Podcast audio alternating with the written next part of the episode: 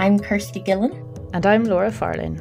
We are the AHSS Digital Learning team. Welcome to our AHSS Digital Learning Coffee Break podcast series. Even if staff aren't using these tools, students may be. And I think what we'll see in the future is more of these tools coming in. When you drill down into the feedback, they wanted live, but they wanted short, they wanted interactive, and they wanted very much a discussion. So they didn't want the 1 to 2 hour live didactic lectures. We are thrilled to host this conversation with Emma McAllister and Claire Thompson, two very well-respected colleagues who have a great depth and breadth of experience in the field of digital learning. They talk about significant changes they have witnessed as a result of the global pandemic and how they envisage the future of teaching and learning in higher education. Hi, I'm Emma McAllister. I have been a digital learning developer in Queen's University for many, many years. And before that, I worked in the Council for Curriculum Examinations and Assessment on online learning as well. But I'm currently a PhD student, and I am doing a PhD on learning analytics and artificial intelligence in education.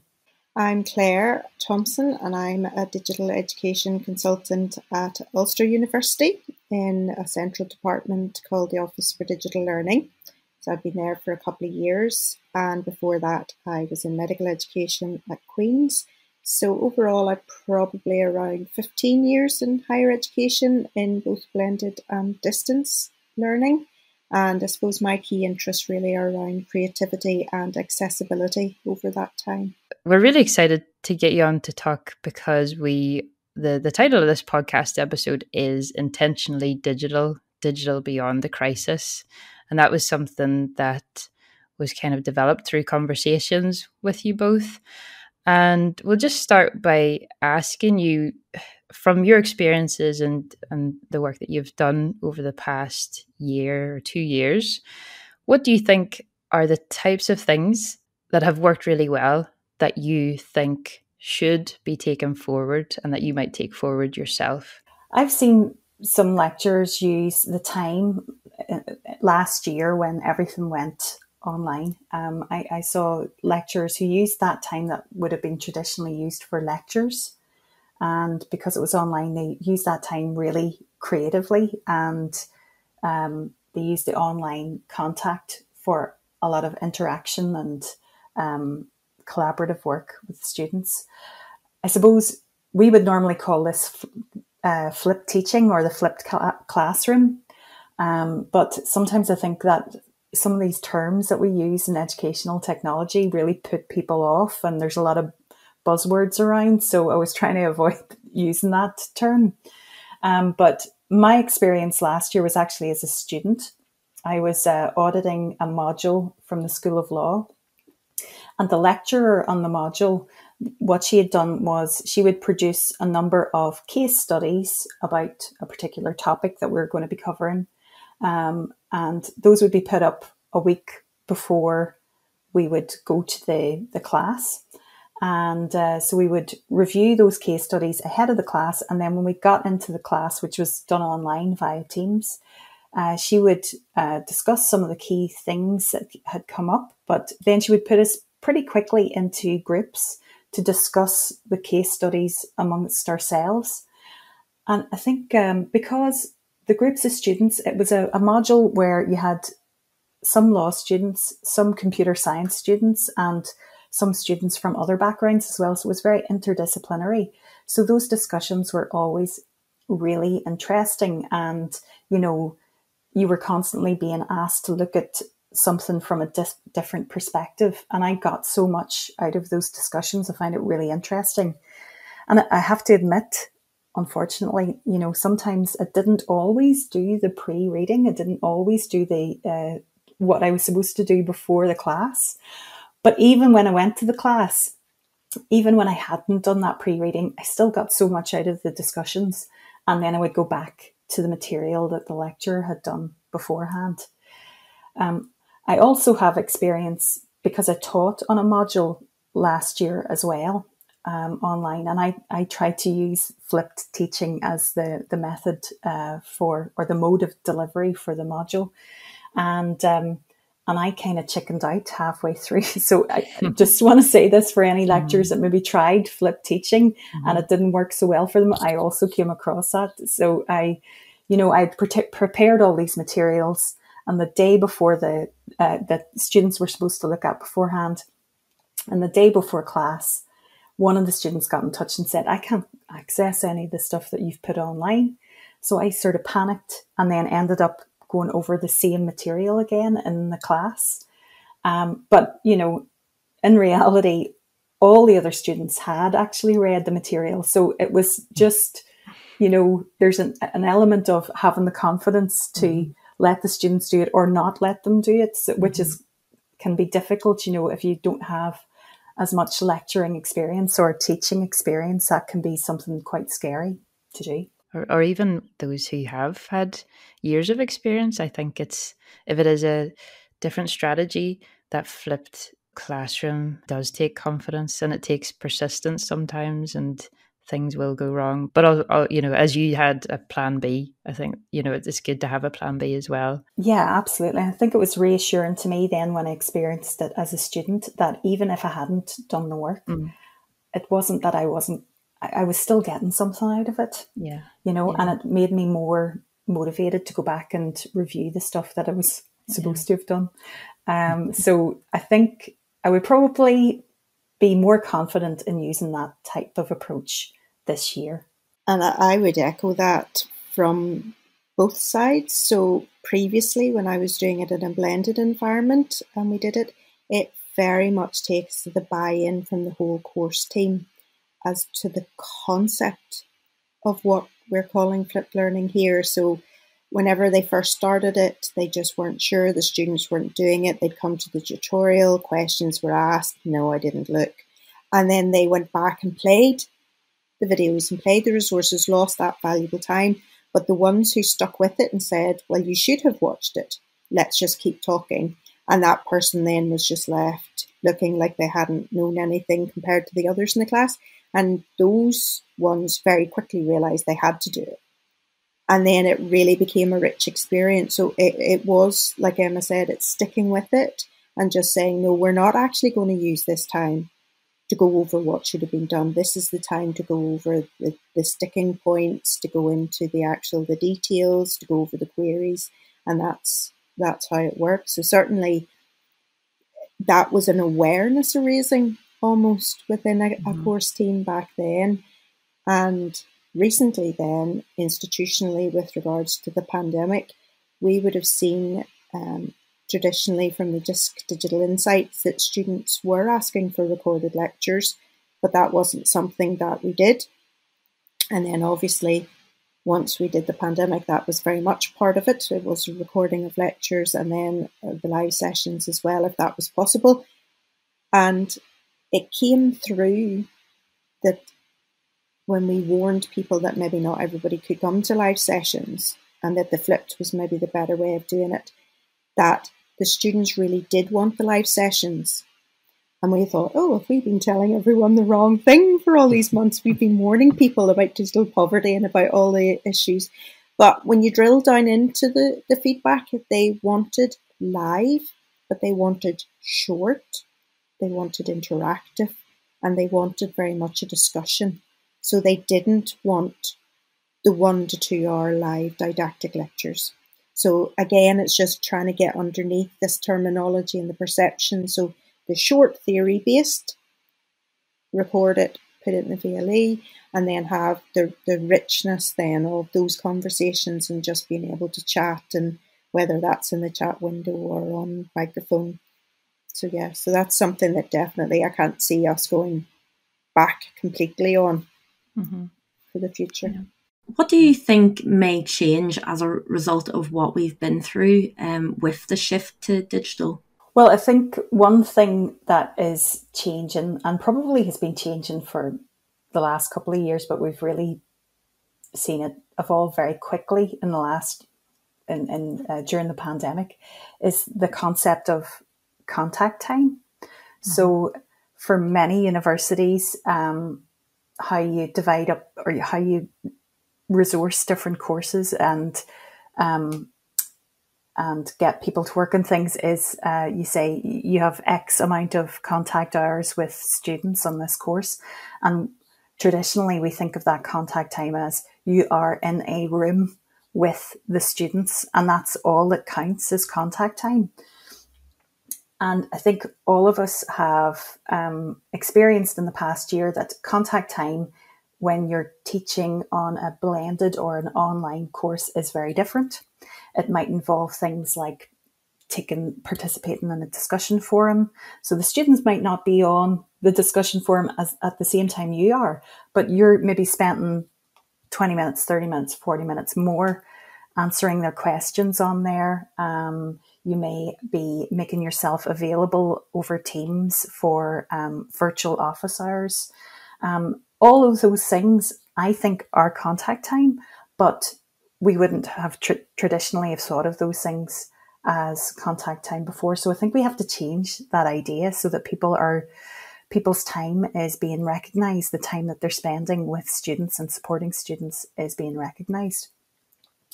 And another thing, we're going to come back to this, I think, probably later in the discussion, but what we've seen in the past year as well is that traditionally we think of contact time as just being between the lecturers and the students, or the tutor and the students. But I think more, because it went online, more of the support teams from schools have also been involved in helping to provide online, maybe not the teaching, but setting up forums for teaching, making sure that they're keeping in touch with the students, that the students know what's expected of them. So also recognising that there's a significant amount of contact with the students from other people in schools that wouldn't traditionally be thought of as those first line contact people. That's a really good point. And I wonder, has it actually helped to kind of give that visibility across the board for academic and support staff and administrative staff when there is a kind of a central area for, you know, for example, in Queen's, in our faculty, we have school-wide Canvas modules now, which we maybe didn't have in the past, but it was a decision made because information was easier transferred and it was a one central place. And maybe that's been a positive thing where now everybody has a collective visibility of the more of the student journey, maybe. Especially when students maybe aren't going into the schools, they're not seeing the people who are at the reception area. They're not, you know, it's those kind of school-wide courses give you the opportunity to introduce them to all of the people that work there and make them feel part of a school or the university. It's really important, I think. And I'm actually going to widen that even further, because I think we need, even as a society, to rethink that contact time. Like just having all of us doubling our workload and doing so much for the students, and then having the media and parents consider that a lecture was contact time, and that universities weren't stepping up, universities weren't teaching, universities weren't providing that experience to the students. So I think we all need to work really hard.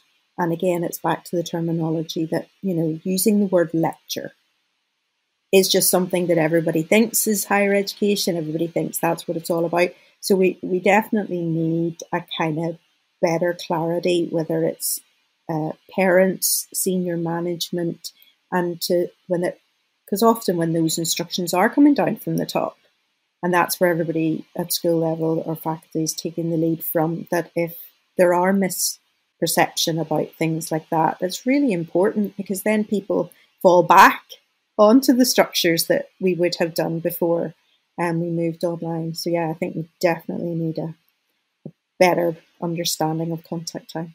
Emma, because you're studying your PhD at the minute, maybe explain a little bit about the topic that you're studying, and if there's any kind of insight into how you see things changing in the future society-wide or with teaching and learning? Yeah, I've been looking into learning analytics and artificial intelligence and their use in education.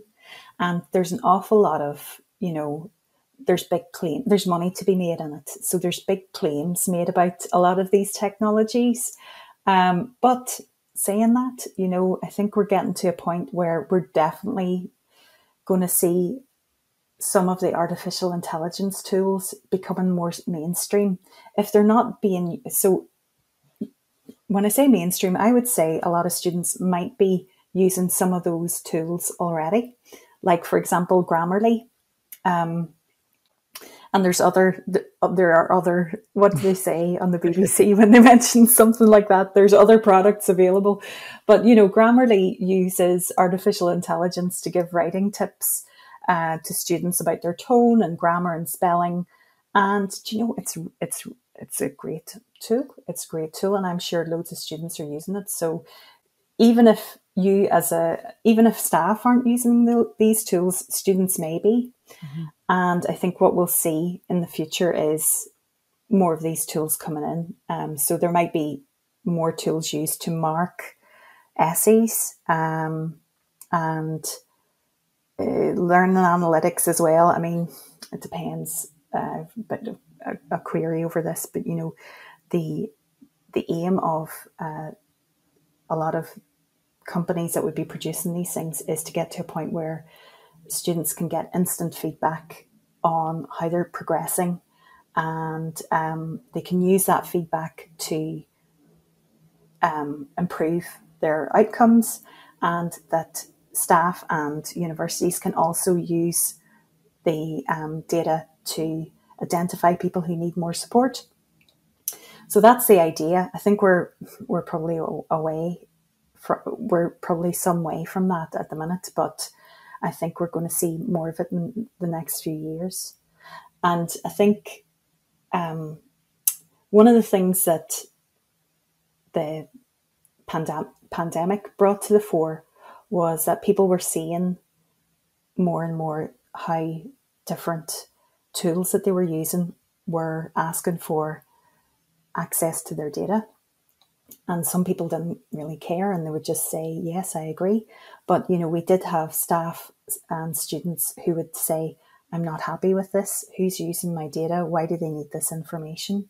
And in America, you got a lot of cases where they were using things like online proctoring tools for, you know, invigilating examinations. You got a lot of kickback from students that did not want to use these tools at all. So I think in the future, we're going to have to help people navigate those data privacy and data governance issues, and do so in a way that supports them and protects their students, protects their staff. We're going to have to come up with ways that people can be responsible in what they're asking their students to sign up to. Mm-hmm. Mm-hmm. And people will need advice to do that. That is really, it's really complicated stuff. We're not all, you know, legal practitioners. So I think, mm-hmm. you know, coming up with institution-wide or even, you know, UK regional-wide mm-hmm. policies around this would be really helpful there. And it's about that balance, it's sort of the tech for good and tech for evil, but it's also then in our roles such a difficult balance to walk between innovation and experimentation, where people are really keen, they want to try new things, want to do different things, and then us trying to say that's brilliant, but have you thought about where their data is? Do you know where that product is coming from? What information are they actually asking? And trying to get that line between institutional products that we have spent a lot of time and a lot of energy getting the legal, getting the GDPR, and making sure that everything is good, and how then that complexity is so tight for the students that their journey is smoother, because once they sign in, that they know where they are, they know what works. So it's going to be a very difficult area, I think, coming up in the next few years to kind of work out those things out and to not kind of quell the creativity and the innovation that people are curious, because essentially we want to be curious about technology. It's why we're here. It's what brought us into the space, because we like things that do different things and try different things and just a bit of fun, I suppose, at the end of the day. So yeah, it's going to be a very interesting space. Also, it's going to be difficult in terms of, you don't want to scare staff with this kind of information, but at the same time, you do need to make them aware and just sort of how best to approach it. So yeah, it's just like anything new that comes in, it is quite scary until they do understand it. And I think just bringing up the ethical and being honest about the ethical use of educational technology. We spent 20 years of everybody not really even giving it a thought. And now we're trying to say, well, you know, ethics has a big part to play in this. We have to be careful, and we have to ask who's making money from our students' data. And everybody, it's difficult because everybody has a different sense of, everybody's concept of what infringes their privacy is always slightly different. So, you know, it's very hard to, apart from saying this company meets GDPR regulations, apart from that very sort of legalistic framework that you're using, it's very hard to come up with a policy that will satisfy everyone within a group mm-hmm. in terms of their privacy preferences. What do you think is needed to maintain or to support staff to continue the use of digital? I think it's important to recognise all the different people that are involved in setting up online or blended teaching. So we talked about it earlier about the support teams within schools and various central teams that were involved in making sure these online courses were happening. So I think recognising that input from the various staff in the schools is really important, and making sure that those staff and our teaching staff as well are supported in developing the sorts of digital skills that they'll need. Yeah, and I think that's something that we really weren't expecting probably to come out of the pandemic. So we were as an academic-facing department, although we do have a help desk that students come through to as well. So there is just us centrally. And then we realised, and when the pandemic hit, just how many people were coming through from those other professional services. And it really, really broke down those silos.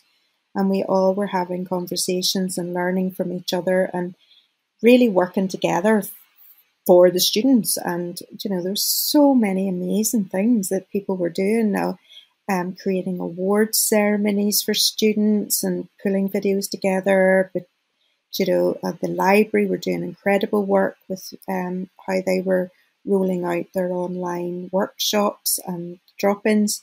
So very, very much we can see that we hopefully will have a better visibility, and we will be working with other people a lot more. So it's a lot more of a collaboration, including the student union. So they were amazing as well. Just those contacts and being able to continually go back and get the student view and getting what they needed directly. And also probably then I think one of the key things that has come out has been that accessibility need.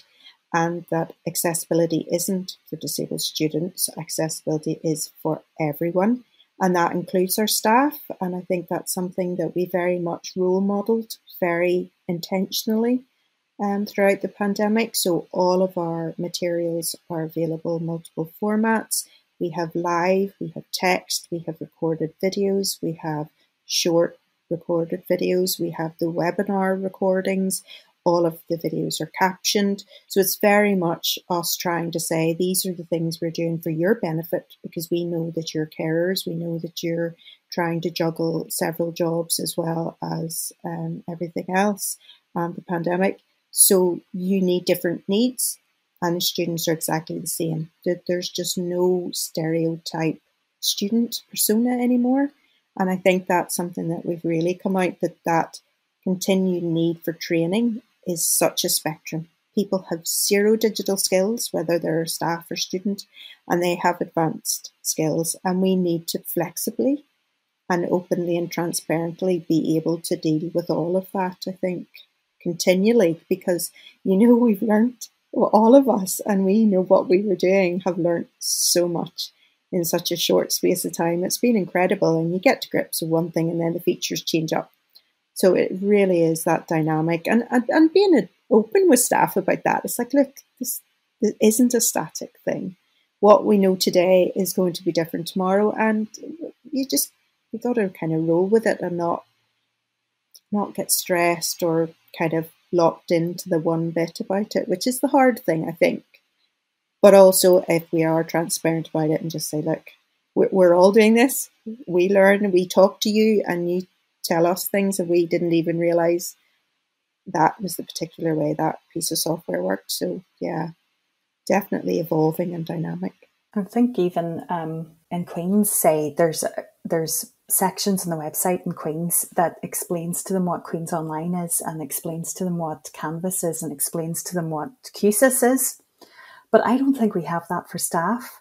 So if you're a new member of staff, I don't know. I mean, you're just relying on people to tell you what you need to use.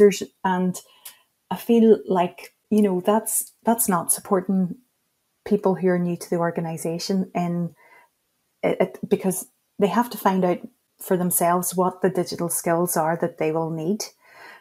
So even if we could, when people are joining us, say, we use Canvas for this, we use Teams for that, so that they can at least prepare themselves and find out the information before they're told about it, before maybe the day before they start teaching.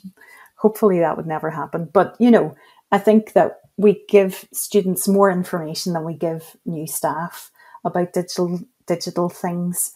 And, you know, we should treat new staff the same as new students in that regard, I think. Now we're getting to a stage where new staff coming in have maybe had very different online or digital teaching experiences, possibly using the same platforms, but with different nuances. And, you know, that I think that's also a good opportunity for learning from their experiences as well, and having a space for that learning to be disseminated and developed and shared as well is also important, I think. And I think it's all about sharing, collaborating, as you said, Claire. You know, that aspect has been so important just from the last year, where we're now at a stage where we can do that more flexibly, and, you know, we can invite you from other institutions and have this podcast, and we're doing this virtually. You know, even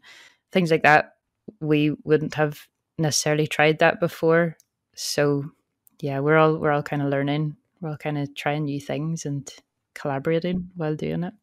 That's true. I mean, I know that when I would have been working in the digital developer role, I would have learned so much. See, when you would have a new member of staff that's come from a different university, say, you know, Birmingham University or wherever, and, you know, just chatting to people about, oh, have you used this? And they would say, yeah, we used it for this purpose. And I know these tools, but it just hadn't occurred to me that it could be used in that way. So, mm-hmm. You know, having that conversations with other institutions, other people in other places can be really, really helpful. You know, it might not be the best practice, but it might be great ideas for trying things different ways. Yeah. And that's probably something that we need to learn how to tap into better, because you're saying there that you talk to someone new, and that's a very clear route from them to you.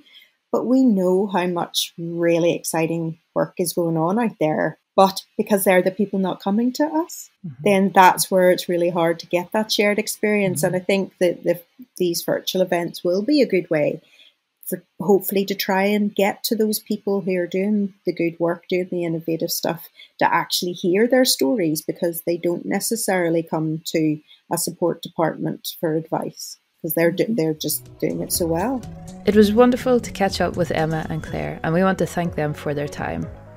Many of the themes they addressed in this episode are discussed further in some of the AHSS Connected Learning events, recordings, follow-up resources and discussion can be found on our dedicated Canvas training module, of which you can find the link to in the podcast notes. If you would like to be involved in any future podcast episodes, then please do not hesitate to contact us at ahss.elearning@qub.ac.uk.